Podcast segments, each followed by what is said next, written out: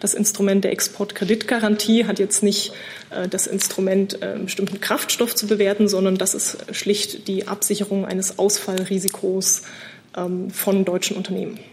Aber die Frage bezog, bezog sich ja gerade angesichts Klima, des Klimaengagements der Bundesregierung darauf, dass sie eine unheimlich umweltschädliche äh, Industrie damit fördern. Genau, und Warum deshalb setzen wir uns ja auch ein, alternative Antriebsstoffe zu fördern. Liebe Kolleginnen und Kollegen, herzlich willkommen in der Bundespressekonferenz zur Regierungspressekonferenz an diesem Mittwoch. Wir begrüßen dazu den Regierungssprecher Steffen Seibert und die Sprecherinnen und Sprecher der Ministerien hier vorne. Und wir begrüßen hinten auf den Rängen Gäste, und zwar Studenten der Humboldt-Universität in Berlin aus dem Seminar Politischer Journalismus drei Journalisten aus Mexiko, die im Auftrag des Auswärtigen Amts durch das Goethe-Institut hier zu Gast sind und Teilnehmer am Journalistenkurs Nachrichtenschreiben der Berliner Journalistenschule. Herzlich willkommen und hoffentlich gute Erkenntnisse. Wir hatten heute kein, das ist wahr. Liebe Hörer, hier sind Thilo und Tyler. Jung und Naiv gibt es ja nur durch eure Unterstützung. Hier gibt es keine Werbung, höchstens für uns selbst. Aber wie ihr uns unterstützen könnt oder sogar Produzenten werdet, erfahrt ihr in der Podcast-Beschreibung. Zum Beispiel per PayPal oder Überweisung. Und jetzt geht's weiter. Wir hatten heute keine Kabinettssitzung, aber dennoch gibt es hier vorne etwas von Herrn Seibert mitzuteilen. Ja, guten Tag auch von mir. Stimmt, die Kabinettssitzung war ja diese Woche ausnahmsweise bei der Kabinettsklausur am Montag in Meseberg abgehalten worden. Darüber ist ja auch schon viel berichtet worden. Ich wollte Ihnen kurz noch einmal etwas zu der dritten Compact with Africa Konferenz sagen, die die Bundeskanzlerin gestern im Kanzleramt ausgerichtet hat. Es waren Vertreter aller zwölf afrikanischen Länder, die sich dieser Compact with Africa Initiative der G20 angeschlossen haben, dabei. In den meisten Fällen äh, die Präsidenten der Länder. Es waren auch Vertreter von Staaten oder internationalen Organisationen dabei, die, dieser, die diese Initiative aktiv unterstützen. Italien, Norwegen, Südafrika, der Internationale Währungsfonds, die Weltbank, die Weltbank, ähm, die Kommission der Afrikanischen Union und die Afrikanische Entwicklungsbank. Es hat am Vormittag gestern ähm, im Haus der deutschen Wirtschaft eine Investorenkonferenz teilgegeben, an der die Bundeskanzlerin teilgenommen hat, eine Rede gehalten hat und am Nachmittag dann die eigentlichen, der eigentliche Compact with Africa Gipfel. Die Bundeskanzlerin hat an dessen äh, Rand sozusagen ähm, bilaterale Gespräche geführt, zum Beispiel mit dem Präsidenten von Guinea, Alpha Condé, mit den Präsidenten von Burkina Faso, Herrn Kabore, mit dem Präsidenten äh, von Ägypten, Herrn Al-Sisi, der derzeit auch Präsident der Afrikanischen Union ist, mit der neuen geschäftsführenden IWF-Direktorin Frau Georgieva, mit dem Vorsitzenden der Kommission der Afrikanischen Union, Herrn Faki. Das Ziel dieser Konferenz aus unserer Sicht war, gemeinsam einen offenen Austausch zu führen über den Stand dieser Compact with Africa Initiative und über die wirtschaftliche Situation in den Ländern, die daran teilnehmen. Der Compact ist eine langfristig angelegte Initiative. Natürlich ist es für ein Fazit noch zu früh, aber man kann doch von ermutigenden Signalen aus den einzelnen Compact-Ländern sprechen. Ich will nur zwei erwähnen. Der Anstieg der ausländischen Direktinvestitionen in diesen Compact-Ländern ist um ein gutes Stück stärker in den letzten Jahren gewesen als der durchschnittliche Anstieg äh, in den afrikanischen Ländern. Und äh, diese Direktinvestitionen kommen überproportional aus den Staaten der G20, also aus den Staaten, die diese Initiative eben auch tragen. Der Doing Business Index der Weltbank, der weltweit die Investitionsbedingungen vergleicht, äh, sieht die Compact-Länder ähm, zum großen Teil als äh, Gewinner in den letzten Jahren. Sie sind auf diesem Index deutlich nach oben geklettert und sie gehören damit zu den reformwilligsten Staaten mit Blick auf investitionserleichternde Maßnahmen. Die Bundeskanzlerin hat mit den Partnern auch besprochen, wie diese äh, Initiative äh, vorangetrieben werden kann. Und äh, insofern war das aus unserer Sicht ein guter und konstruktiver Gipfel. Das wollte ich eigentlich nur vorweggeben. Dann nehmen wir auch noch die Ankündigung vom Auswärtigen Amt dazu oder erklären? Ja, vielen Dank. Ich möchte äh, ein paar Takte sagen zu den Parlamentswahlen in Belarus, die ja an diesem Wochenende stattgefunden haben. Wir haben die Wahlen mit besonderer Aufmerksamkeit verfolgt. Der Bericht der OSZE, ODIE Wahlbeobachtungsmission, spricht bei den Wahlen von erheblichen Versäumnissen und Verstößen gegen internationale Standards. Dies nehmen wir mit großer Besorgnis zur Kenntnis. Die Bundesregierung hat wiederholt eine Umsetzung der OSZE-Empfehlung für eine Wahlrechtsreform angemahnt und wird sich auch zukünftig bei der belarussischen Regierung für faire und freie Wahlen einsetzen. Die Bundesregierung unterstützt Belarus und seine Bevölkerung weiter auf dem Weg hin zu Rechtsstaatlichkeit, Demokratie und Wohlstand. Eine wichtige Voraussetzung hierfür sind Fortschritte hin zu einer echten Teilhabe der Zivilgesellschaft am politischen und öffentlichen Leben. Danke dafür. Dann kommen wir zu Ihren Fragen. Zuerst, ist, zuerst Compact with Africa hatte Herr Tufik Nia eine Frage. Herr Seibert, Sie haben die bilateralen Gespräche angesprochen und das Treffen mit dem ägyptischen Präsidenten. Hat die Bundeskanzlerin die Menschenrechtssituation in dem Land thematisiert? War das ein Thema? Ja, ich will vielleicht grundsätzlich sagen, dass der Compact with Africa ja zusätzlich ist, äh, eine Ergänzung unserer sonstigen Elemente der Afrikapolitik, also der Entwicklungszusammenarbeit, aber natürlich auch des politischen Dialogs. Ähm, die Bundeskanzlerin hat natürlich die Gelegenheit äh, der bilateralen Treffen gestern und heute genutzt, um auch weitergehende Themen anzusprechen, so auch, wie sie das in der Vergangenheit auch getan hat, Themen wie Demokratie, Menschenrechte, äh, Bewegungsfreiheit der Zivilgesellschaft und äh, so war es auch in, bei ihrem Gespräch mit dem ägyptischen Präsidenten. Nachfrage, wie bewertet die Bundeskanzlerin die Menschenrechtslage in Ägypten momentan? Es gibt Grund, warum wir dieses immer wieder ansprechen. Ich will aber trotzdem noch mal darauf verweisen, dass wir natürlich ein starkes Interesse daran haben, dass sich Ägypten gut entwickelt. Ägypten mit, ich glaube, über 100 Millionen Einwohnern, einer extrem jungen Bevölkerung, die nach Arbeitsplätzen äh, fragt und die ganz klare äh, Ansprüche für eine wirtschaftlich gute Entwicklung hat. Und der Compact with Africa dient ja diesem Ziel zu Rahmenbedingungen beizutragen, in denen sich die Länder zum Nutzen ihrer Bevölkerung, zum Nutzen vor allem ihrer jungen Generationen gut entwickeln können. Herr Jessen zu dem Thema. Ähm, Herr Seibert, Sie sagten, bilaterale, bilaterale Gespräche beispielsweise. Äh, das bedeutet, dass nicht alle, ich glaube, es sind zwölf ähm, Staaten in, bilateralen, in bilaterale Gespräche einbezogen wurden. Wonach hat sich die Auswahl äh, gestaltet? Und zweite Frage, ähm, strebt die Bundesregierung an, dass die Zahl der afrikanischen Länder, die am Compact äh, beteiligt wird, weiter zunimmt? Auf jeden Fall ist der Compact with Africa, der ja nicht eine rein deutsche Initiative ist, sondern eine Initiative, die bei der deutschen G20-Präsidentschaft 2017 äh, vorgeschlagen wurde und die eine G20-Initiative ist, für die sich die Bundesregierung aber immer noch in einer besonderen Weise verantwortlich fühlt, nur um das mal zu klären. Ähm, das ist keine geschlossene Veranstaltung. Das heißt, es heißt nun nicht zwölf Staaten und mehr werden es nicht. Äh, wenn Staaten ihr Interesse daran äh, bekunden, dort daran teilzunehmen, wenn sie ihre Reformfreudigkeit, ihre Reform, ihren Reformwillen bekunden, ähm, dann wird darüber zu entscheiden sein. Das ist keine äh, keine abgeschlossene Gruppe, äh, die nun nicht auch noch, aber das ist jetzt aus heutiger Sicht hypothetisch, wachsen könnte. Und äh, es, ich habe gesagt, es waren zwölf afrikanische äh, Staaten vertreten. Es waren zahlreiche äh, Unterstützer der Initiative, Vertreter internationaler Organisationen vertreten. Das heißt, ähm, beim besten Willen wäre es gar nicht möglich, mit jedem jetzt ein halbstündiges äh, oder dreiviertelstündiges bilaterales Gespräch zu führen. Aber die Bundeskanzlerin hatte auch gestern beim Abendessen am Rande der Konferenz äh, eine Vielzahl von, von äh, guten Kontakten mit äh, den Anwesenden. Ja, die Frage war gewesen, gab es ein Kriterium äh, dafür, mit wem bilaterale Gespräche, die ja immer noch eine besondere Form auch des Austausches sind, stattfinden, mit wem nicht? Wonach hat sich das gerichtet? Ein Beispiel ist äh, die neue IWF-Chefin Frau Georgieva, mit der die Bundeskanzlerin in dieser Funktion noch nicht zusammengetroffen war, wenn sie sie auch aus ihrer früheren Weltbankfunktion und auch als EU-Kommissarin kannte. Und deswegen war das zum Beispiel angesetzt, jetzt äh, dass man sich auch noch mal bilateral trifft. Äh, Präsident al-Sisi ist derzeit der Präsident der Afrikanischen Union, äh, hatte also quasi eine Doppelfunktion als Präsident des Compact-Mitgliedstaates äh, Ägypten wie auch als Präsident der Afrikanischen Union. Es war ähm, angezeigt, mit ihm deswegen zum Beispiel noch ein bilaterales Gespräch zu führen heute Morgen. Eine weitere Frage zu dem Thema, die Kollegin hier vorne.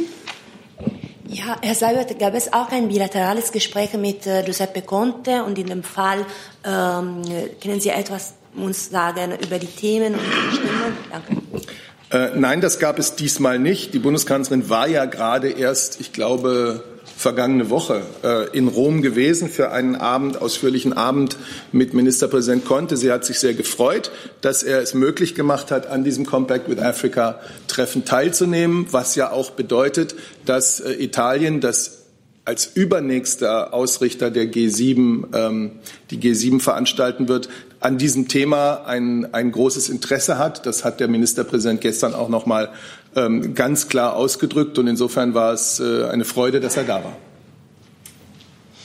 Weitere Fragen zu dem Thema sehe ich nicht. Gibt es noch Fragen ans Auswärtige Amt zu den Wahlen in Belarus? sehe ich auch nicht. Dann habe ich einen bunten Strauß an Themen schon vorab. Ich nenne mal kurz ein paar Stichworte. Ukraine, NATO, Klimakonferenz in Madrid. Ähm, und die erste Frage hat Frau Firsova. Dankeschön. Ich möchte über die äh, trilaterale Konsultationen, die in Brüssel heute vorlaufen, fragen, und zwar Ukraine, Russland äh, und äh, Europäische Kommission. Sie besprechen jetzt die zukünftige Gas also der Gastransit. Äh, ich möchte fragen, äh, was für die Meinung die Bundesregierung dazu hat und welche Erwartungen hat die Bundesregierung? Was erwarten Sie äh, von den Konsultationen? Was für ein Ergebnis? Ja, also ich kann vielleicht nur kurz was sagen. Wir begrüßen äh, die, diese Initiative, die trilateralen äh, Kontakte und äh, begrüßen sehr, dass die Europäische Kommission sich da einbringt. Ähm, Natürlich äh, gilt das, was äh, auch für, für, Vermittlungsversuche, wie zum Beispiel wir sie machen, äh, in anderen Themen, dass wir nur unsere Dienste anbieten können. Entscheidend ist, dass Russland und Ukraine sich verständigen auf eine Lösung. die kann nicht von außen kommen, sondern die kann nur von den beiden Staaten kommen. Ähm, das haben wir immer wieder betont. Ähm, und äh, letztlich äh, ist das unsere Erwartung, äh, ist, dass es eine, die beiden Seiten zu einer Einigung kommen. Ähm, wie die dann aussehen mag, ist Sache zwischen den Verhandlungsparteien. Ja, wenn ich ergänzen darf, für die Bundesregierung ist klar und war immer klar, auch mit Nord Stream 2 muss die Ukraine, muss die Ukraine Gastransitland bleiben. Es stimmt, das ist letztlich eine Lösung, die nur zwischen äh, Russland und der Ukraine gefunden werden kann. Die Europäische Union bringt sich da allerdings äh, intensiv ein. Das unterstützen wir sehr. Und äh, was wir tun können, das werden wir tun, um eine, um eine Einigung herbeizuführen. Sie wissen, dass das Kabinett im September einen Sonderbeauftragten für diese Frage des künftigen Ukraine-Transits ernannt hat. Dazu Herr Rinke. Ganz kurze Nachfrage, Herr Seibert, ähm, nur um es klarzustellen. Nord Stream 2 kann dann aus Sicht der Bundesregierung nicht in Betrieb gehen, solange dieser Gasvertrag mit der Ukraine nicht abgeschlossen ist. Ich habe es so gesagt, wie ich es gesagt und gemeint habe. Äh, wir haben immer gesagt, es ist ein unternehmerisches Projekt, das aber eindeutig eine politische Dimension hat. Und diese politische Dimension ist eben die Zukunft des Gastransits durch die Ukraine. Und deswegen ist es die äh, deutsche Position, dass auch mit Nord Stream 2 die Ukraine Gastransitland bleiben muss. Darf ich noch ergänzen? Wenn ich noch ergänzen darf, Herr Rinker, aber es wird Ihnen mit Sicherheit bekannt sein, die Zeitlinien äh, sind ja auch andere, sozusagen die äh, Einigung auf einen Gastransit, äh, die aussteht, bevor das bestehende Abkommen abläuft, äh, ist ja jetzt äh, drängend.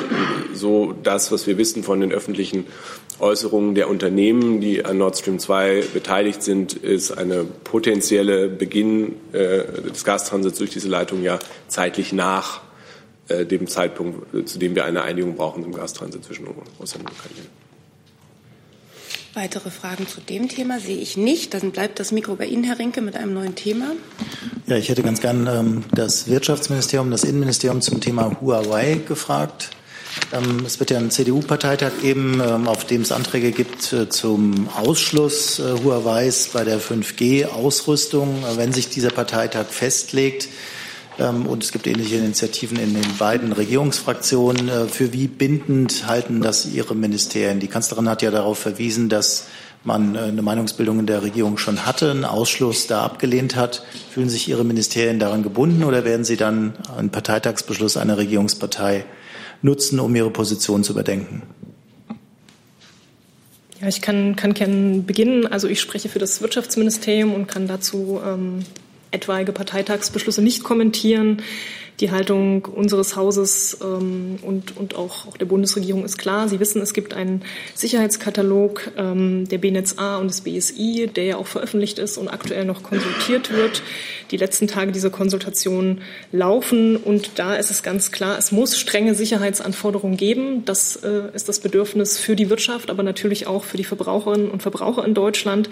Und diese strengen Sicherheitsanforderungen gelten aber für alle Netzbetreiber und Diensteerbringer und sind technikneutral ausgestaltet. Das ist unsere Haltung, ähm, die wir ja schon öfter dargelegt haben. Innenministerium war noch angesprochen. Für das Innenministerium kann ich darauf verweisen, dass äh, für uns äh, der bisherige Stand gilt. Ähm, seit äh, März läuft der Prozess. Der Sicherheitskatalog, das hat die Kollegin vom BMWI, wird demnächst ähm, endgültig finalisiert. Wir haben dazu Pressemitteilungen veröffentlicht, die immer noch Gültigkeit haben, vom 15.10. und vom 7. März. Da steht das drin, was die Bundesregierung plant, nämlich zum einen technische Maßnahmen. Dazu ist der Sicherheitskatalog, zählt der Sicherheitskatalog. Es zählen aber auch Änderungen des TKG, des Telekommunikationsgesetzes, also und des IT-Sicherheitsgesetzes. Und neben diese technischen Komponenten kommt aber auch die Frage der Vertrauenswürdigkeit. Das ist unser Stand. Äh, mit den Gesetzesänderungen wird sich auch das Parlament befassen und äh, dann können äh, die politischen Positionen, äh, die Sie angesprochen haben, mit einfließen. Herr Delfs zu dem Thema. Herr Seibert, ähm, wäre die Bundeskanzlerin grundsätzlich ähm, damit einverstanden, wenn nochmal die Haltung der Bundesregierung bei dem Thema, zu dem Thema nochmal äh, im Bundestag diskutiert und möglicherweise auch abgestimmt wird? Ich möchte hier keine hypothetischen Fragen mit dem Hintergrund des kommenden CDU-Parteitags beantworten. Die Bundeskanzlerin hat ja gerade erst in Meseberg zum Abschluss der Digitalklausur des Kabinetts sich dazu geäußert. Sie hat äh, darauf hingewiesen, dass die Bundesregierung es sich nicht leicht gemacht hat ähm, mit der Frage der Sicherheitsanforderungen beim Ausbau des 5G-Netzes, dass äh, intensiv diskutiert wurde und dass man einvernehmlich zu der Überzeugung gekommen ist, dass wir ein verbessertes Sicherheitsniveau brauchen. Das schlägt sich nieder in den verschiedenen Maßnahmen, die getroffen sind äh, und anderen eben auch, wird sich auch im Telekommunikationsgesetz widerspiegeln. Und ähm, das, sie hat außerdem gesagt, dass sie alle Diskussionsbeiträge ernst nimmt, aber dass es eben in der Bundesregierung nach reiflicher Überlegung jetzt einen Standpunkt, einen Standpunkt gibt, ähm, an den Standards anzusetzen und äh, auch unseren Sicherheitsbehörden zu vertrauen. Und ähm, das ist das, was ich dazu heute zu sagen habe. Weitere Fragen sehe ich dazu nicht. Dann hat Herr Stuchlik ein neues Thema. Ähm, eine Frage ans Auswärtige Amt. Äh, der Außenminister hat ja eine Art, ich nenne es mal Reformkommission für die NATO vorgeschlagen. Können Sie uns helfen, wie der weitere Fahrplan aussehen soll und in welcher Form das Außenministerium glaubt, dass die Erkenntnisse dieser Kommission in die NATO zurückfließen sollen? Ja, ähm, vielen Dank. Ähm, in der Tat ist es so, dass äh, Außenminister Maas heute in, bei den Außenministern, die in Brüssel tagen, einen Vorschlag unterbreiten will. Sie haben selbst äh, mitbekommen, dass die NATO in letzter Zeit einige Belastungsproben erleben musste, die teilweise auch zu Verunsicherungen bei einigen Alliierten geführt haben.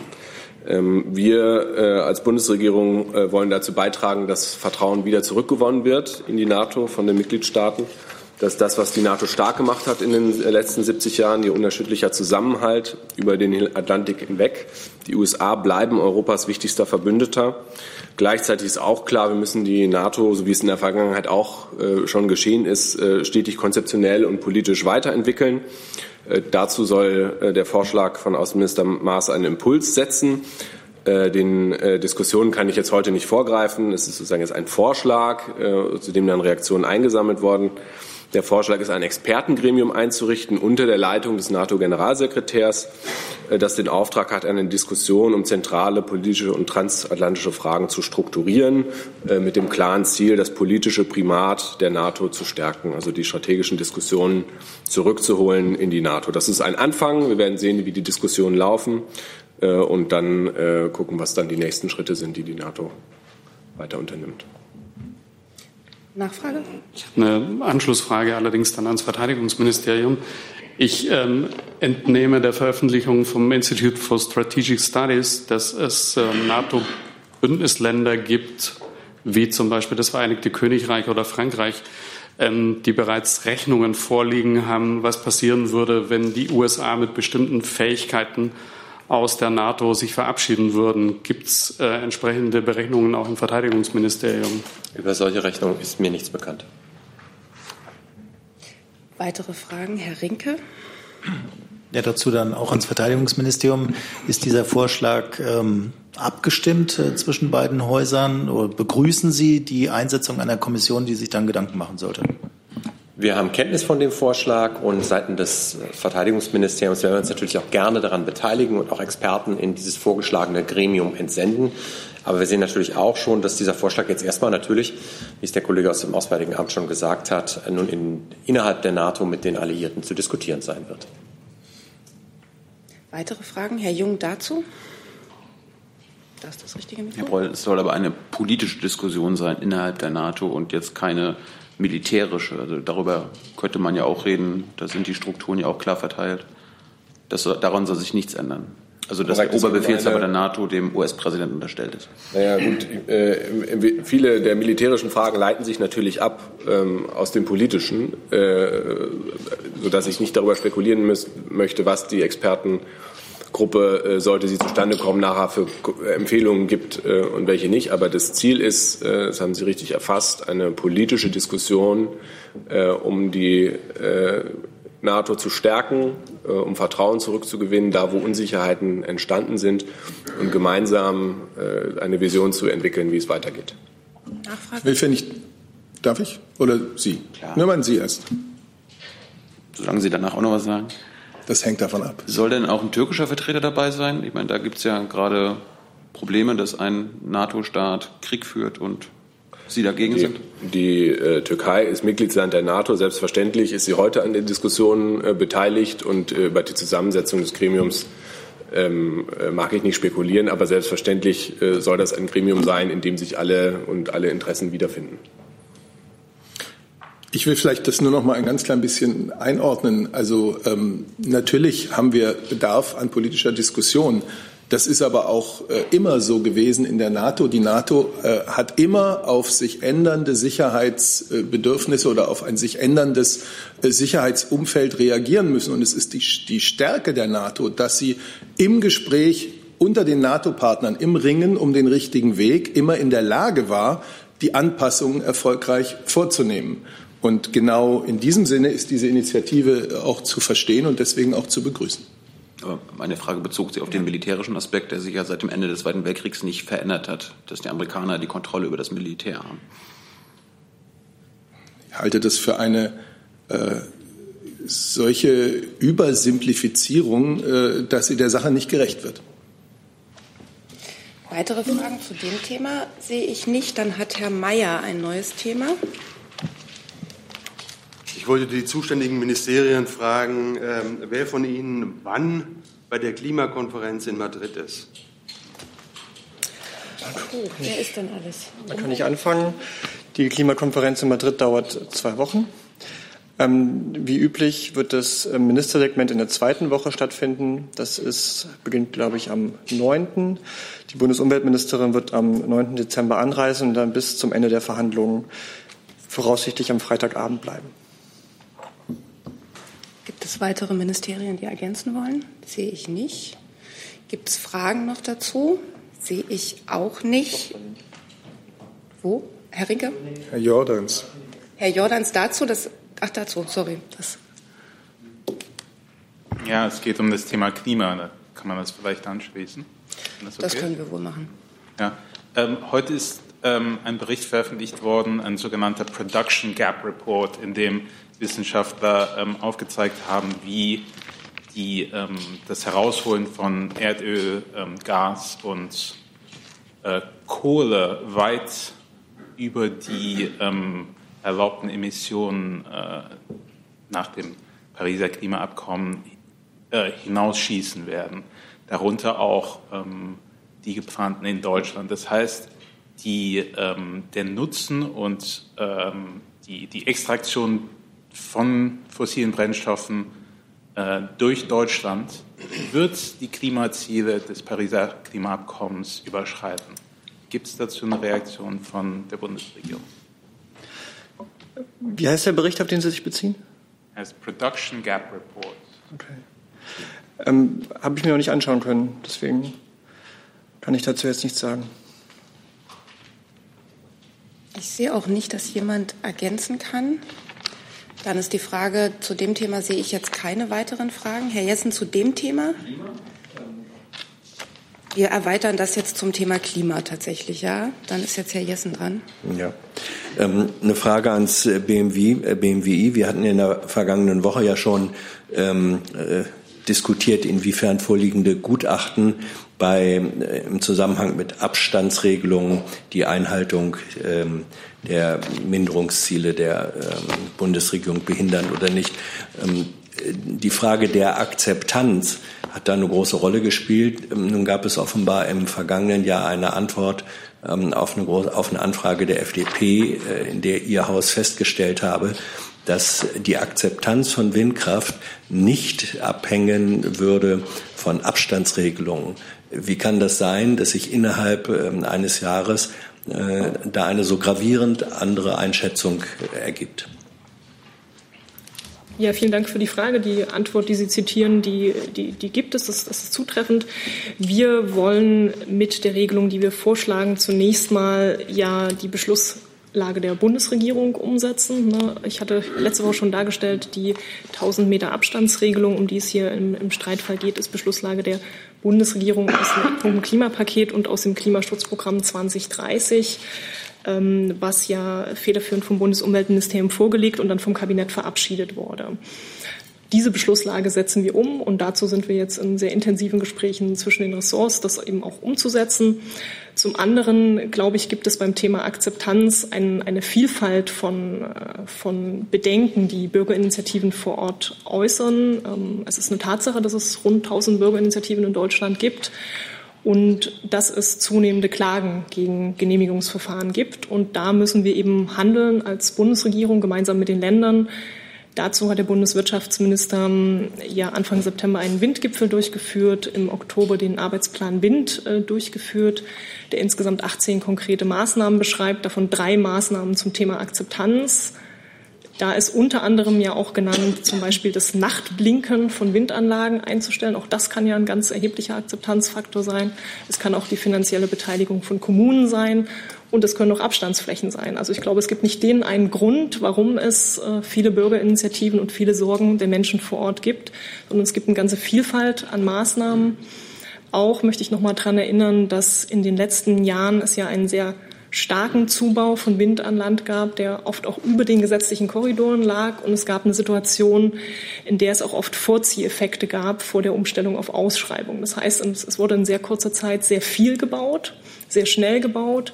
Und genau das hat in der Reaktion dazu geführt, dass es eben Bürgerinitiativen entstanden sind, die es vorher nicht gab, weil Sorgen vor Ort gewachsen sind. Aber ich glaube, es ist ein Bündel an, an Gründen und Maßnahmen, dass wir jetzt alle gemeinsam angehen können, der Bund, die Länder und dafür eben der Vorschlag des Arbeitsplans Wind von Anfang Oktober. Wenn ich äh, eine Nachfrage stellen kann, die sich gleichwohl an ein anderes Haus richtet, nämlich an das BMI, ähm, die Frage der Organisation, wie eben von Frau Dr. Baron angesprochen, äh, von Bürgerinitiativen. Ähm, der Vorsitzende einer Initiative, die sich Vernunftkraft nennt und eine Art Dachorganisation vor allem gegen die Windenergie, aber auch andere Erneuerbare ist, ähm, verdient sein Geld äh, im Bundesinnenministerium. Äh, Im Bundeswirtschaftsministerium, Entschuldigung, äh, im Bundeswirtschaftsministerium. Ähm, da, da, hatte ich einen kleinen Dreher im Kopf eben. Dann sind wir doch wieder bei Ihnen, Frau Baron. Äh, sehen Sie da keinen Interessenkonflikt? Ähm, an dieser Stelle möchte ich sagen, dass wir ähm, zu konkreten Personalien und Personalangelegenheiten aus Datenschutzgründen grundsätzlich keine Auskunft geben für die Öffentlichkeit. Ehrenamtliche oder unentgeltliche Vereinstätigkeiten, die Mitarbeiterinnen und Mitarbeiter in ihrer Freizeit wahrnehmen, das können diese Mitarbeiterinnen und Mitarbeiter gerne tun. Diese sind auch nicht anzeige- und genehmigungspflichtig. Und ich bitte um Verständnis, dass wir ganz klar aus datenschutzrechtlichen Gründen hier nicht über Hobbys oder Vereinstätigkeiten einzelner Mitarbeiter oder Mitarbeiterinnen berichten. Damit uns das Thema Klima jetzt nicht komplett zerfasert, würde ich mal bitten, bei den Wortmeldungen, die ich jetzt auf der Liste habe, wo geht es dann auch um Windkraft, dass wir erstmal bei dem Thema bleiben? Herr Jung, gleiches Mikro. Können Sie denn ausschließen, dass dieser Herr Ziegler äh, irgendeinen Einfluss im Ministerium auf die Windkraftpolitik hat, Frau Baron und Herr Fichtner? Diese 1000 Meter Abstandsregelung, das ist ja ein Kabinettsbeschluss, äh, die hat Frau Schulze mit mitgemacht. Ja? Da hat sie zugestimmt zu diesem 1000 Meter Abstand, obwohl das Umweltbundesamt schon vor einem halben Jahr gewarnt hat vor den Auswirkungen. Ich wiederhole nochmal, dass ich weder Namen bestätige, noch irgendwelche Tätigkeiten einzelner Mitarbeiter bestätige, die unterliegen den datenschutzrechtlichen Grundsätzen. Daran haben wir uns als Haus zu halten und das tue ich hier. Ich wiederhole nochmal, dass ehrenamtliche Tätigkeiten oder Hobbys oder Freizeittätigkeiten, die nicht ähm, im Rahmen der Dienstzeit erfolgen, nicht anzeigepflichtig sind.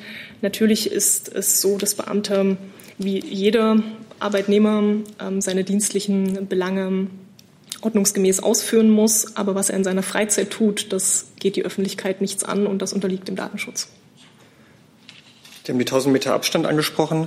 Das ist natürlich kein Anliegen des Bundesumweltministeriums gewesen. Es ist dennoch ähm, Beschlusslage des Koalitionsausschusses und auch Beschlusslage der Bundesregierung, ähm, den wir mitgetragen haben. Und wir sind auch selbstverständlich vertragstreu, was das angeht.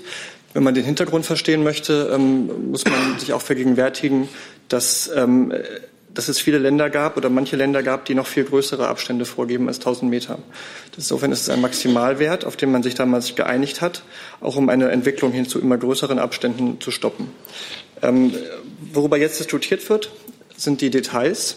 Die Details sind aber dennoch sehr, sehr wichtig. Also die Frage zum Beispiel, ähm, von wo bis wo gemessen wird. Misst man von fünf Häusern, misst man von mehr als fünf Häusern? Das macht einen großen Unterschied hinterher aus bei der Flächenverfügbarkeit. Und darüber sind wir derzeit auch mit dem Bundeswirtschaftsministerium im Gespräch. Ähm, unabhängig davon sind diese 1000 Meter als Maximalwert so zu verstehen, dass Länder auch davon abweichen können. Sie können nämlich auch weniger als 1000 Meter festlegen. Niedersachsen hat das bereits angekündigt, das so zu tun zu wollen. Und wir rufen auch andere Bundesländer dazu auf, diese Möglichkeit zu nutzen. Aber die Länder können ja auch größere Abstandsflächen, äh, äh, Abstände, Abstände regeln. Das ist ja Bayern der Bisher Fall. schon. Wenn Sie sich jetzt allerdings angucken. Ähm, Bayern sollte auch weiterhin der Fall sein, richtig? Da haben Sie recht. Ähm, wenn Sie aber dann noch weiterlesen im, ähm, im Beschluss des, der Bundesregierung zum Klimapaket, dann finden Sie die Aussage, dass für, ähm, für die anderen Bundesländer Abweichungen nur nach unten möglich sind. Herr Mayer zu dem Thema. Ich wollte noch mal zur Klimakonferenz zurückkommen in Madrid. Ist da wirklich nur ein Ministerium vertreten auf dieser Konferenz oder sind da auch noch andere Ministerien vertreten? Da sind auch noch andere vertreten. Wer denn und wann? Also BMZ könnte bestimmt was sagen. BMWI.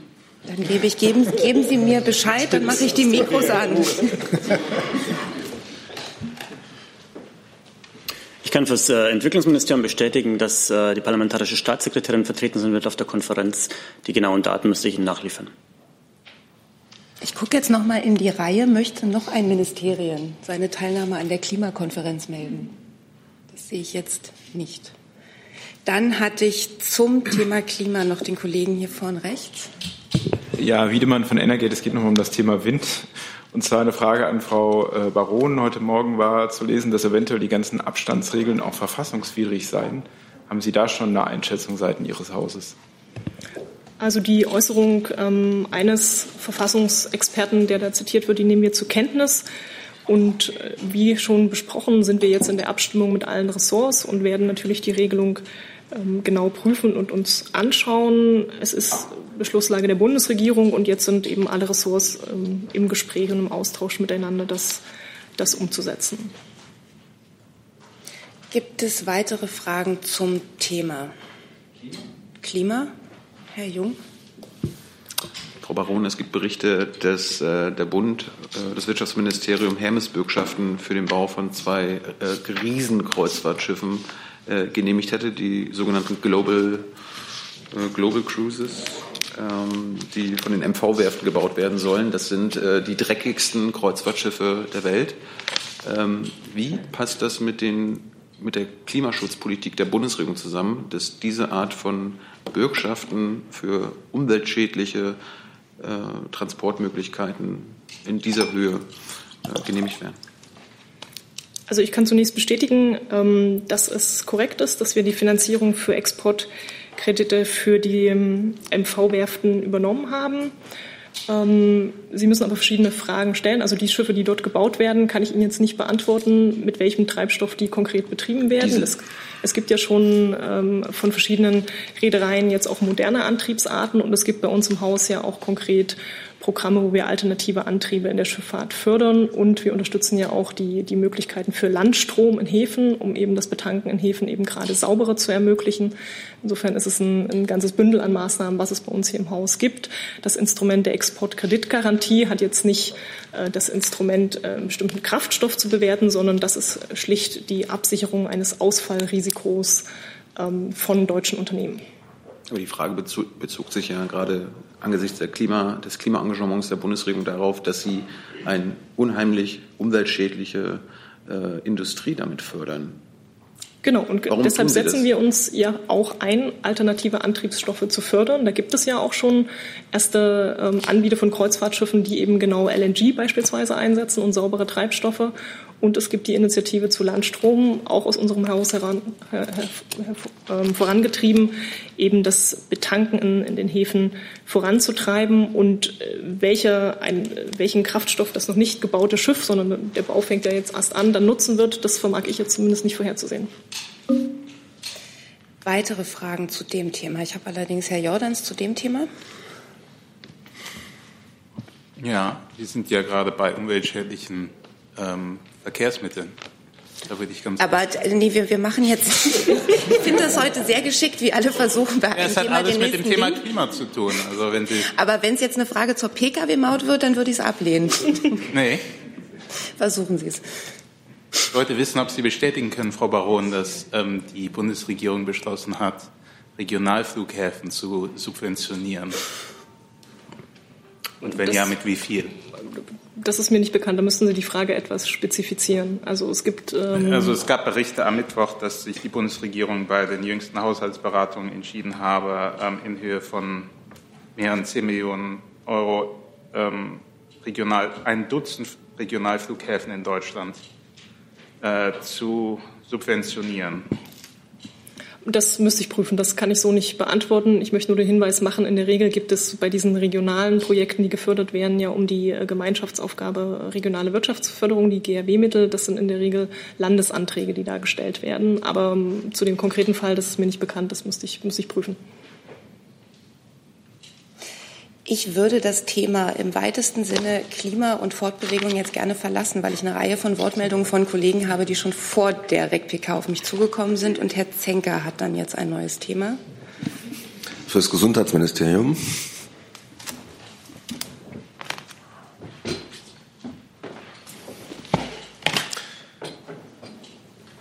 Es gab ja einen Brief von Kassen, vom GWA und von den Unikliniken an Herrn Spahn, wie man mit dem Thema dieser super teuren, ganz neuen Stoffe umgeht, die also zwei Millionen pro Spritze kosten und wo auch von den Unterzeichnern des Briefs sozusagen eine gewisse Medienkampagne unterstellt wurde, äh, die dazu führen würden, dass die armen Krankenkassen so eine Spritze bezahlen müssen.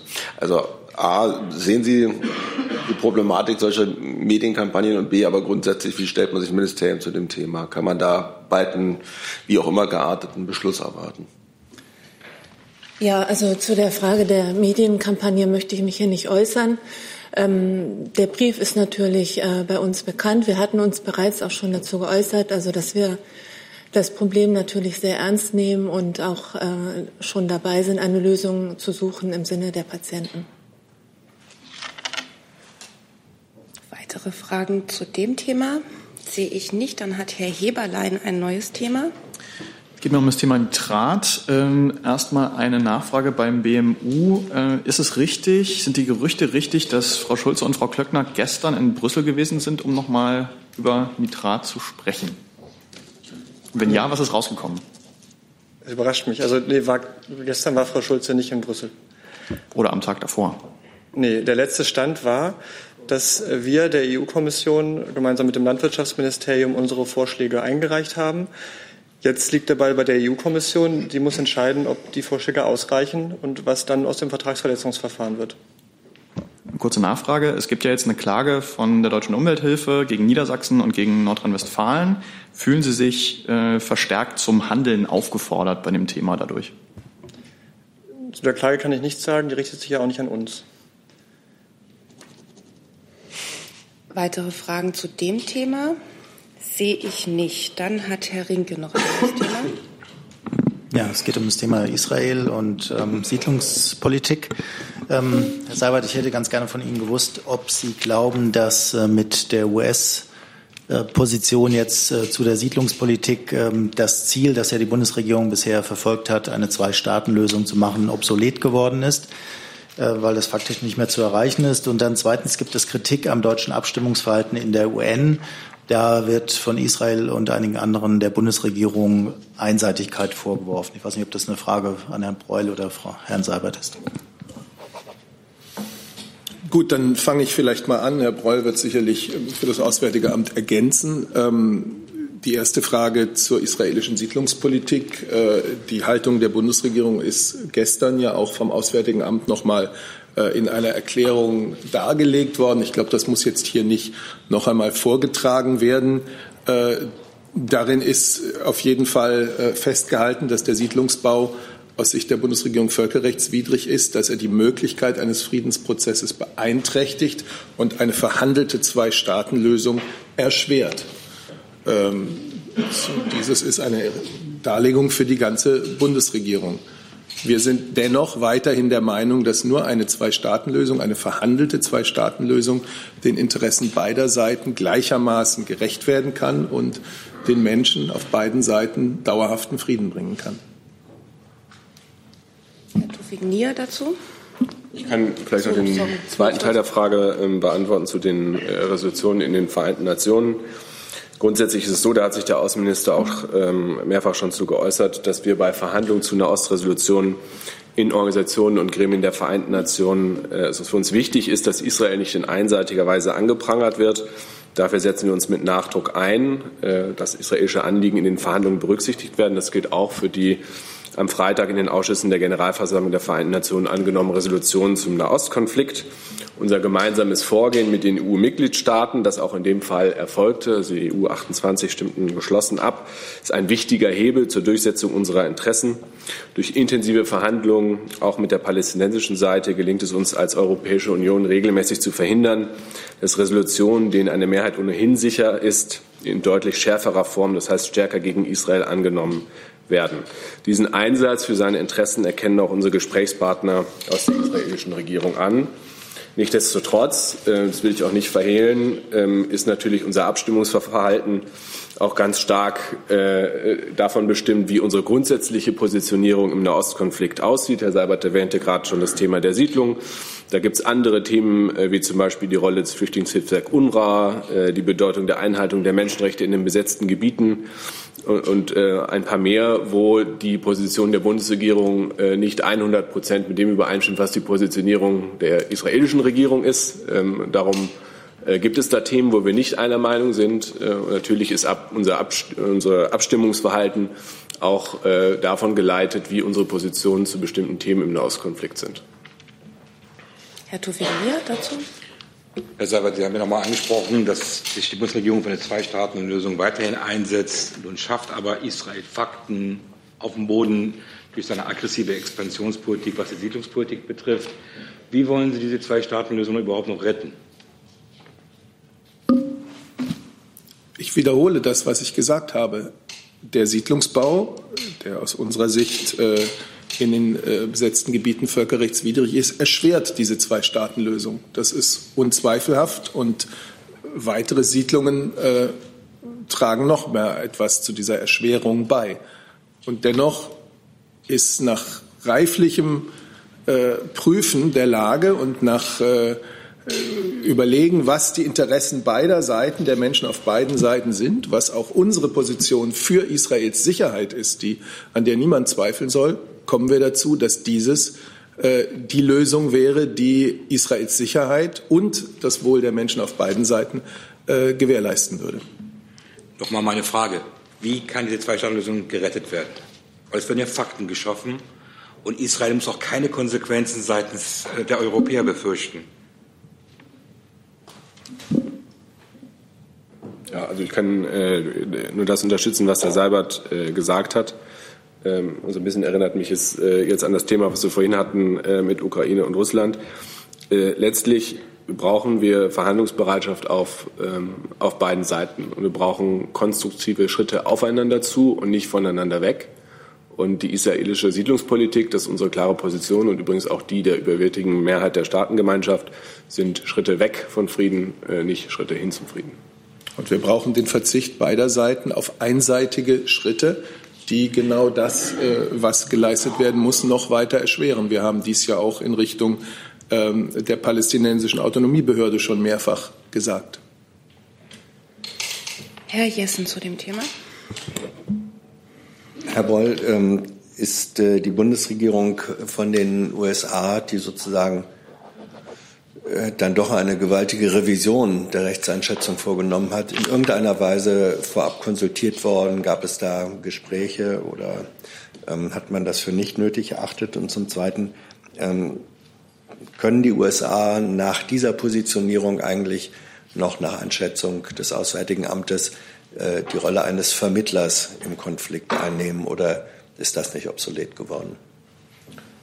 Ja, um vielleicht mit der zweiten Frage anzufangen, wer ein geeigneter Vermittler ist oder nicht, das müssen die äh, Parteien entscheiden, äh, wer für sie sprechen kann. Wir haben immer wieder betont, die USA spielen eine besondere Rolle in der Region, ähm, nicht nur durch ihr besonderes Verhältnis zu Israel, einfach auch durch ihre regionale Präsenz und dem, was sie durchsetzen können, was wir auch in der Vergangenheit ja erlebt haben. Ähm, und wir wünschen uns, dass die Amerikaner sich einbringen und äh, für eine Verhandlungslösung arbeiten. Das ist vielleicht der zweite Teil der Frage. Zum ersten Teil der Frage, äh, ich kann Ihnen jetzt nicht davon berichten, dass vorab äh, bestimmte Informationen geflossen wären. Auf der anderen Seite passt die, diese Entscheidung der US-Administration ja schon ins Bild zu vorherigen Entscheidungen, unter anderem äh, zum rechtlichen Status vom Golan und so weiter, sodass das äh, jetzt keine Entwicklung ist, von der wir groß überrascht wären.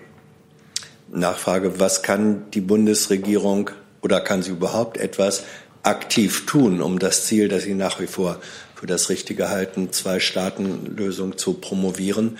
Ähm, oder sind Sie bei realistischer Einschätzung ähm, nur noch in der Lage, Worte zu, des Protestes der anderen Auffassung zu artikulieren und das war's? Oder haben Sie praktische Möglichkeiten, auf das Ziel hinzuwirken? Naja, sozusagen als äh, Diplomat muss ich mich dagegen verwehren, äh, die, äh, die Worte mit einem Nur zu versehen. Worte sind wichtig in der internationalen Politik äh, und das ist ein Instrument, das wir natürlich intensiv nutzen. Wir haben enge Beziehungen zu Israel, wir haben enge Beziehungen zu den Palästinensern.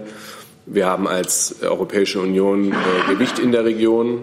Ähm, äh, der äh, Markt äh, der Europäischen Union ist für beide Akteure ähm, ein großer und wichtiger. Äh, wir ähm, tun das, was wir tun können, um Frieden Fortschritt zu, äh, Fortschritte im Friedensprozess zu ermöglichen. Aber natürlich sind die Möglichkeiten begrenzt, denn wir brauchen einen echten Willen auf beiden Seiten, also auf den, bei den Parteien vor Ort, diesen Weg auch mit uns zu gehen. Herr Jung zu dem Thema. Aber was tut denn die Bundesregierung dagegen, dass die Israelis aufhören, völkerrechtswidrig zu agieren? Sie mahnen ja nur und protestieren verbal dagegen, aber was tun Sie dagegen als Bundesregierung, als Europäische Union? Und äh, Herr Breul, könnten Sie kurz sagen, auf welche Resolutionen oder welche Abstimmungen Sie sich bezogen haben? Äh, es gab letzte Woche eine zum Thema Palestine Refugees, Properties and their Revenues. Bezog sich die Abstimmung oder Ihre Aussagen darauf? Ähm, meine Aussagen bezogen sich auf die Resolution, die am Freitag in äh, den Ausschüssen der Generalversammlung ähm, verabschiedet wurden. Die kommen dann nochmal ins Plenum ähm, im, ich meine, Anfang Dezember. Äh, Sie können eine Liste gerne auf unserer Homepage einsehen. Äh, das sind acht oder neun Resolutionen insgesamt gewesen. Ich bin mir jetzt gerade nicht ganz sicher, ob die von Ihnen genannte darunter ist. Ich glaube aber ja, aber vielleicht mögen Sie dafür ähm, noch mal kurz nachgucken. Ähm, und die erste äh, Frage, was tun wir konkret? Ähm, also äh, ich glaube, das wird ein bisschen zu weit, äh, unser gesamtes Engagement ähm, in beiden Staaten jetzt aufzuführen. Klar ist, wir haben diese Position und sie leitet unser politisches Handeln, unter anderem in den Abstimmungen bei den VN Generalversammlungen, in der VN Generalversammlung, aber auch in anderen Gremien. Und natürlich wird auch das, was wir in Projekten vor Ort tun, davon geleitet, dass was wir tun, einen Beitrag dazu leisten soll, dass Frieden wahrscheinlicher wird. Also das zieht sich durch, durch alle Maßnahmen. Ja, aber der Punkt war, die Israelis handeln völkerrechtswidrig. Wenn andere Staaten völkerrechtswidrig handeln, handelt die Bundesregierung ja auch, ob nun politisch oder mit Sanktionen und so weiter.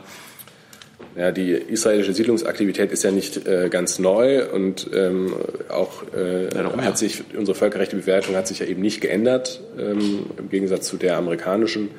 Ähm, von daher ähm, fließt das ein in unsere Politik, aber es gibt jetzt keinen, also die Änderung der US-Politik äh, ändert jetzt nichts an unserer politischen Aus Ausrichtung.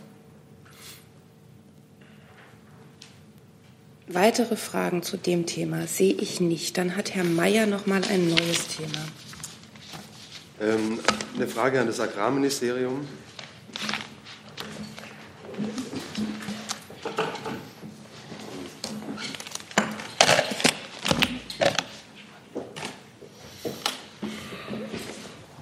In Polen sind in der Nähe der deutschen Grenze weitere Fälle von afrikanischer Schweinepest bei Wildschweinen aufgetreten. Ähm, haben Sie da Erkenntnisse drüber und äh, wie schätzen Sie die Lage für die deutschen Bestände ein und verschärfen Sie bei die Maßnahmen? Also erstmal ist es richtig, dass es mittlerweile 20 Fälle von afrikanischer Schweinepest gibt, in Polen etwa 80 Kilometer von der deutschen Grenze entfernt. Es gibt bisher aber keinen Fall in Deutschland. Das ist erstmal wichtig äh, zu sagen. Die afrikanische Schweinepest ist eine äh, Tierseuche, die für Schweine, Hausschweine und Wildschweine hoch ansteckend ist, aber für die Menschen ungefährlich. Wie gesagt, in Deutschland haben wir bisher auch noch keinen, ähm, keinen Fall. Wir nehmen die Situation aber sehr ernst und auch nicht schon, also auch nicht erst seit heute oder seit den Fällen in Polen, sondern schon ähm, die ganze Zeit. Äh, Vielleicht wissen Sie auch, dass es im vergangenen Jahr einen Fall in Belgien gab. Da hat sich die Lage mittlerweile entspannt. Also insofern ähm, sind wir da ähm, ja, vorbereitet. Zum einen haben wir seit Jahren sehr intensiv in die Aufklärung und Präventionsarbeit investiert. Wir informieren an Raststätten, wir informieren in Bahnen, äh, in den Zügen verschiedenen Sprachen. Es geht vor allem um Reisende, die aus betroffenen Gebieten nach Deutschland reisen, zum Beispiel Jagdreisende, aber auch Pflegekräfte, auch die Bundeswehr.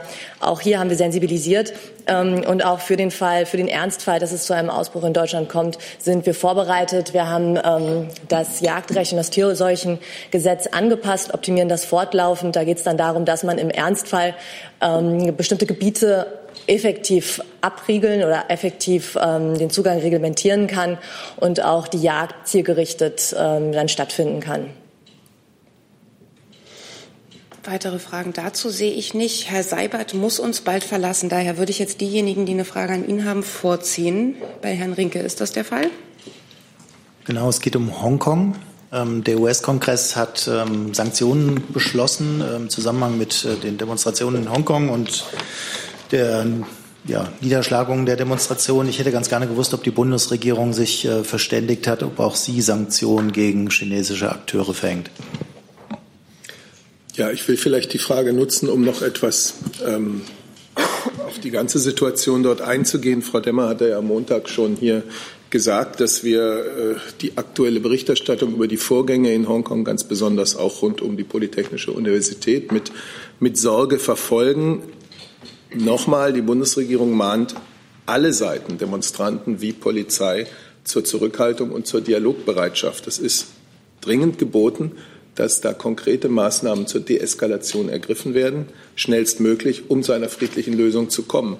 Und die Vermittlung, die stattgefunden hat im Falle der Polytechnischen Universität, die zeigt, dass es solche deeskalierenden Maßnahmen äh, geben kann. Nur auf diesem Weg, auf dem Weg des Dialogs, wird sich eine Lösung finden und die wird sich auch nur finden auf der Basis der Gesetze, der Freiheiten, die für Hongkong festgeschrieben sind unter, dem, unter der Überschrift Ein Land, zwei Systeme. Ähm, das ist das, was ich dazu sagen kann. Äh, Sie fragen nach den äh, Gesetzesentwürfen äh, des US-Senats, von denen ich jetzt, die ich jetzt hier nicht äh, abschließend beurteilen kann. Ähm, für uns ist China ein zentraler Partner. Wir haben ganz breite, vielschichtige bilaterale Beziehungen und auch immer wieder Gespräche. Und diese breiten Beziehungen schließen auch den Dialog zu kritischen und zu schwierigen Themen mit ein. Wenn ich nochmal nachfragen darf, es gibt also keine Sanktionen. Ja, ich kann ähm, Sie verweisen, Herr Rinke, auf eine EU-Erklärung äh, vom 18., also vom Montag, wie Sie wissen, grundsätzlich, wenn wir in der Bundesregierung äh, über Sanktionen diskutieren, dann würden wir das äh, zunächst einmal im EU-Rahmen mit unseren Partnern aufnehmen äh, und beraten, was die nächsten Schritte sind. Wenn Sie das Statement von Montag ausführlich studieren, werden Sie finden, das Wort Sanktionen darin nicht finden. Weitere Fragen? Entschuldigung, das schließt einfach eine, eine, Folgefrage an. Setzen Sie sich dafür ein, dass die EU über Sanktionen redet oder sind Sie mit der Erklärung, in der Sanktionen nicht vorkommen, äh, damit einverstanden? Nee, also das ist die gemeinsame Erklärung der EU-Mitgliedstaaten äh, vom Montag und hinter der stehen wir 100 Prozent. Weitere Fragen dazu sehe ich nicht. Bei Herrn Jordans, bei Ihnen war es auch eine Frage an Herrn Seibert. Dann sind Sie jetzt dran. Ja, es ist eine Frage ans BMI, aber kann, ich kann mir vorstellen, dass Herr Seibert ähm, vielleicht auch was zu dem Thema sagen will, ähm, nach der Meldung vom Tod, äh, gewaltsamen Tod des Sohnes von Bundespräsident äh, Weizsäcker würde ich gerne das BMI fragen, ob äh, Angehörige vom Bundespräsidenten Personenschutz erhalten und wann das erlischt und ähm, ob die Sicherheitsbehörden irgendwelche Informationen über Drohungen gegen ähm, Herrn Weizsäcker oder die, die Familie hatten. Wir haben die Berichte, die Berichte mit Entsetzen zur Kenntnis genommen, ähm, geben aber ansonsten keine äh, weiteren Auskünfte zu Schutzmaßnahmen des Bundeskriminalamts, ähm, die Schutz, Schutzpersonen betreffen. Und äh, zu den Ermittlungen hier müssen Sie die entsprechende Staatsanwaltschaft fragen.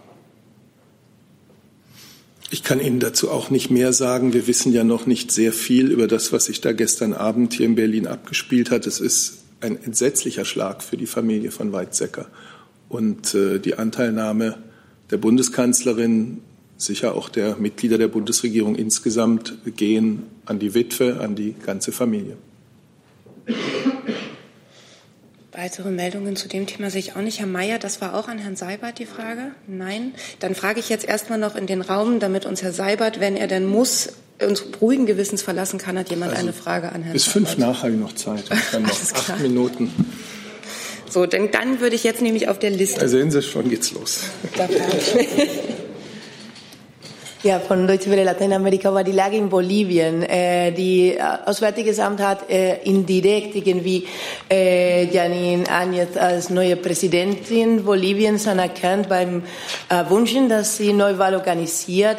Äh, ich, wollte fragen, ob diese Anerkennung so die offizielle Haltung ist und ob diese Anerkennung wurde auch ähm, gelten vor, wie sie zur Präsidentschaft gekommen ist. Ja, also ich, äh, natürlich sprechen wir als Auswärtiges Amt äh, für die Bundesregierung. Ähm, es war ja eine Lage in Bolivien, äh, die von großer Instabilität ähm, gekennzeichnet war und großer Unsicherheit und mit großer Sorge, dass ähm, es zu noch mehr Gewalt kommt in dem Land. Von, vor diesem Hintergrund haben wir es begrüßt, dass das Machtvakuum durch Ausrufen von Frau Agnes zur Übergangspräsidentin, das betone ich nochmal, zur Übergangspräsidentin äh, stattgefunden hat und dieses Machtvakuum nicht länger andauert. Wichtig ist es jetzt, und das hat Frau Agnes äh, in ihrer Erklärung ja auch unterstrichen, dass die geschäftsführende Regierung sich auf ihre Aufgabe konzentriert, Neuwahlen durchzuführen und Vertrauen zu schaffen, dass es eben nicht äh, zu weiterer Konf äh, Konfrontation ähm, äh, und Gewalt in dem Land kommt. Wir begrüßen vor dem Hintergrund ähm, ausdrücklich, den von der bolivianischen Bischofskonferenz einberufenen nationalen Dialog, der auch von der EU und den Vereinten Nationen äh, begleitet wird. Ähm, wichtig ist es, ich unterstreiche es nochmal, dass es so bald wie möglich gelingt, einvernehmlich Neuwahlen anzusetzen, um die demokratische Stabilität im Land wiederherzustellen. Dazu noch, ähm, eigentlich seit ähm, äh, Frau Janet in, in der Macht ist, äh, hat sich die Lage nicht beruhigt, sondern ähm, in, im weiteren Sinne verschlimmert. Äh, wie, was denkt die deutsche Regierung über die Menschenrechte-Lage jetzt gerade mit dieser neuen Regierung und äh, planen Sie etwas zu machen, wenn die Lage so weitergeht, auch vielleicht in der europäischen so, ähm, Kontext? Ja, also die Gewalteskalation äh, vor Ort verurteilen wir. Wir schließen uns ausdrücklich dem Appell der VN-Hochkommissarin für Menschenrechte Bachelet an, äh, sicherzustellen, dass insbesondere beim Einsatz der Sicherheitskräfte internationale Menschenrechtsstandards eingehalten werden. Wir begrüßen daher sehr, dass die VN-Hochkommissarin auch eine technische Mission nach Bolivien entsandt hat, um zur Aufklärung der gewalttätigen Geschehnisse der letzten Woche beizutragen. Mit Sorge haben wir auch Übergriffe auf Journalisten registriert und äh, appellieren hier an alle Seiten, die Achtung der Pressefreiheit zu wahren und Medienvertreter in ihrer Arbeit nicht zu hindern. Äh, grundsätzlich sind alle Seiten dazu aufgerufen, äh, sich zu mäßigen und Gewaltverzicht zu üben. Wir brauchen jetzt Signale der Verhandlungsbereitschaft. Von daher ähm, ist dieser nationale Dialog jetzt ein wichtiger Schritt. Aber ich wiederhole es nochmal, dazu müssen beide Seiten einen Beitrag leisten und diese Mäßigung und der Verzicht auf Gewalt gilt für alle Beteiligten. Zu Bolivien, Herr Jung? könnten was zu der Übergangsregierung an sich sagen. Da äh, ist ja auffällig, bei einem Land, äh, was mehrheitlich indigen ist, äh, ist im Kabinett kein indigener Vertreter, äh, sondern alles rein weiße Bolivianer, äh, teils faschistischer Hintergrund, christlicher Fundamentalismus. Haben Sie da irgendwas auszusetzen an dieser Übergangsregierung und die Übergangspräsidentin? hat äh, zu Jagd aufgerufen, also sie hat zu Gewalt aufgerufen gegen die politischen Gegner und äh, Ex-Mitarbeiter von Herrn Morales. Wie bewerten Sie das?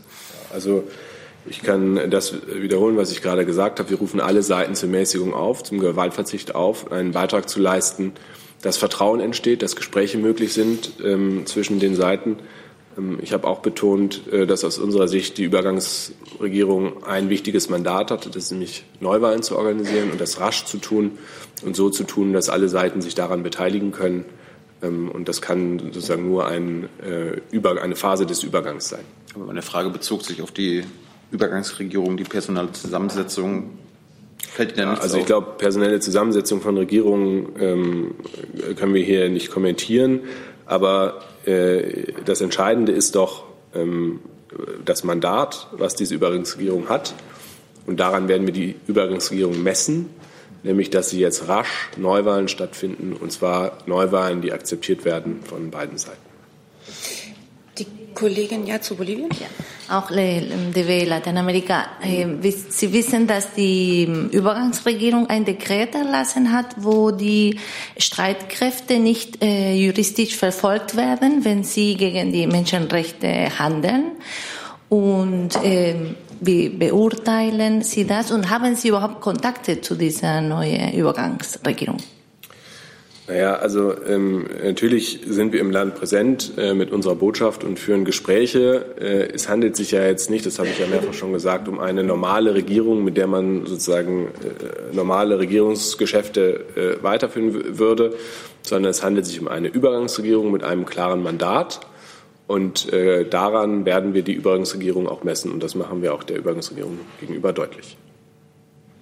Herr Jessen? Da Sie das klare Mandat und das, die Begrenzung des Mandats eigentlich äh, betont haben, das, was die Übergangsregierung Regierung macht, auch das, was das Militär macht, überschreitet ja dieses Mandat bei weitem. Ähm, Im Grunde das, weswegen, wie Sie sagen, das Vakuum aufgefüllt äh, wurde. Ähm, die Angst vor dem wird jetzt sozusagen in Potenz äh, selber ausgeübt. Ähm, sind das nicht dann doch mindestens von heute aus betrachtet Elemente eines Putsches, die dort sichtbar werden? Wenn ich einmal was dazu sagen darf, es ist ja immerhin festzuhalten, dass der bolivianische Verfassungsgerichtshof Frau Agnes in dieser Rolle als Übergangspräsidentin nach dem Rücktritt von Präsident Morales bestätigt hat. Die bolivianische Verfassung gilt und die bolivianische Verfassung gibt nun drei Monate Zeit, um diese Neuwahlen zu organisieren. Und genau das ist ihre Funktion. Und ich erinnere noch mal an den bolivianischen Verfassungsgerichtshof, der das so sieht und so bekräftigt hat. Ich, dann muss man aber bitte auch hm, daran erinnern, dass es dieser Verfassungsgerichtshof war, der eine abermalige Wiederwahl ähm, von Herrn Morales gebilligt hat was, glaube ich, auch hier kritisiert worden ist. Also man kann ja schlecht sagen, einmal finden wir das gut, was der macht, ein anderes Mal nicht. Die eigentliche Frage war aber, wie bewerten Sie es, ähm, dass diese Übergangsregierung weitaus mehr und drastischer agiert, ähm, als es das begrenzte Mandat Organisation von Neuwahlen äh, beinhaltet und sind das dann nicht doch Formen oder Strukturen von Putsch, die in dieser Form von Machtübernahme und Machtausübung deutlich werden? Naja, also ich weiß nicht, ob uns diese äh, Debatte wirklich weiterführt. Sie müssen doch sehen, in dem Land ähm, herrscht sehr große Unsicherheit, es herrschen sehr große Spannungen. Wir haben eine Präsidentenwahl erlebt, die ähm, nachgewiesenermaßen erhebliche Unregelmäßigkeiten aufwies ähm, und danach ähm, der Prozess, wie er stattfindet,